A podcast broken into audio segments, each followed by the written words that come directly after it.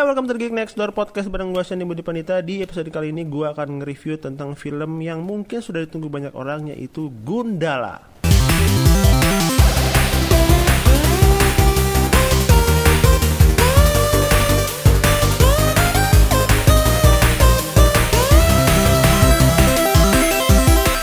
Jadi kemarin itu gue diundang untuk ikut press screeningnya Gundala. Gue adalah salah satu dari sekian banyak orang yang menonton pertama kali Gundala. Nah, film garapan Bang Joko Anwar ini memang terinspirasi atau diadaptasi dari komik Gundala uh, karangan Pak Hasmi gitu. Tapi yang menarik adalah gimana penggambaran Gundala ini oleh Bang Joko yang dibuat membumi, yang dibuat lebih relatable dengan uh, orang-orang Indonesia sekarang gitu, konfliknya, uh, mungkin karakternya, terus ceritanya gitu-gitu lebih relatable.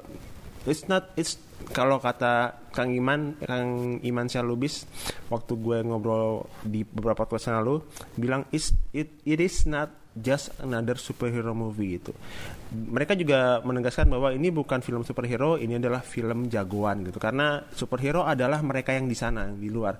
It's larger than life uh, karakter gitu. Superman, Wonder Woman, uh, The Flash, siapa gitu mereka kan sangat um, ad, apa ya dikdaya, sangat powerful sampai hampir menyentuh mungkin uh, kemampuan dewa atau manusia super. Nah, di jagat sinema bumi langit ini jagomo jagoan-jagoannya adalah manusia biasa yang mempunyai sedikit uh, kelebihan dari manusia lainnya gitu. Nah, what I like about the movie adalah uh, Bang Joko nggak mencoba untuk membuat film superhero sih gitu karena uh, let's face it lah uh, mungkin sekarang kita belum bisa bersaing langsung dengan MCU atau DCU gitu.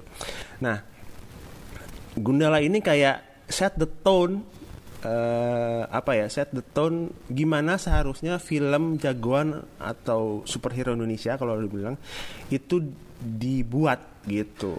Menurut gue film superhero terutama origin yang baik adalah di mana film atau kita bisa relate dengan karakter-karakter yang ada di situ gitu. Jadi kalau misalnya uh, kayak mungkin sekarang kita ngebandinginnya kayak Batman Begins kali ya. Jadi kalau kalau misalnya Batman Begins kan kita diajak gimana perjalanan Bruce Wayne dari kecil sampai akhirnya dia memutuskan untuk jadi Batman dan membuat uh, kelelawar itu sebagai simbol gitu. Lalu Captain America juga gitu. Gimana kita melihat Steve Rogers yang tadinya memang bukan siapa-siapa, tadinya orang cungkring doang yang pengen masuk tentara sehingga sampai akhirnya dia adalah yang dipilih jadi uh, project uh, serum super soldier karena dia punya hati yang baik. Gitu. Nah, Gundala juga sama gitu. The whole movie is about Sancaka gimana dia uh, perjalanan hidup dia dari kecil sampai dia dewasa sampai akhirnya dia memutuskan untuk menggunakan kekuatannya itu untuk kebaikan gitu. It's not just another superhero bug big book movie yang uh, larger than life action. Ya memang ya memang kayak gini gitu. Indonesia seharusnya mentreat uh, jagoan-jagoannya gitu karena lu akan relatable dengan Sancaka, lu akan relatable dengan villainnya. Salah satu yang menurut gue harus uh, bagus di film superhero atau film jagoan atau film origin terutama adalah perjalanan mereka kan, uh, baik itu jagoannya maupun itu villainnya gitu. Nah di Gundala ini ada dua-duanya, lu akan diceritakan gimana, lu akan tahu gimana Sancaka dari kecil sampai jadi Gundala, lo akan tahu gimana si Pengkor itu dari kecil sampai nanti dia jadi Pengkor yang sekarang gitu. Dan menurut gua Bron Pelarai sebagai Pengkor itu sudah perfect banget. It, actingnya bagus banget dan mungkin dia adalah salah satu yang menonjol karakter yang menonjol dan acting yang menonjol di film ini gitu atau begitu dia masuk scene di film Gundala ini uh, dia membuat film itu jadi lebih hidup gitu. Mungkin sama kayak Heath Ledger waktu jadi Joker gitu. Ah, mungkin hampir sama kayak gitu loh. Mungkin ya belum segitunya tapi vibe-nya seperti itu gitu. Poin selanjutnya CGI pastikan karena uh, let's face it superhero atau film jagoan atau film uh, seperti ini CGI merupakan elemen utama yang harus uh, bagus lah atau proper lah gitu. Dan menurut gue CGI film Gundala ini proper CGI film Gundala ini sesuai dengan sebagaimana mestinya gitu. Nggak terlalu sedikit nggak terlalu banyak. It's just fits perfectly dengan uh, filmnya gitu. Dan menurut gue juga masih believable gitu. Uh, the good menurut gue CGI yang baik adalah CGI di mana lu nggak langsung ngejudge ah bohongan nih ah kelihatan banget jeleknya gitu. Nggak. Atau uh, lu sampai nggak tahu ini sejarah atau bukan gitu. Itu udah udah tahap yang beda lagi ya. Tapi Gundala ini sudah sudah cocok lah CGI-nya gitu menurut gue. Udah pas jadi jangan takut sama CGI lalu uh, apa ya? Easter egg. Lu kalau gini nih. Kan si Gundala ini adalah satu bagian dari universe Bumi Langit. Dan komiknya juga udah ada 23 jilid dan lain-lain gitu.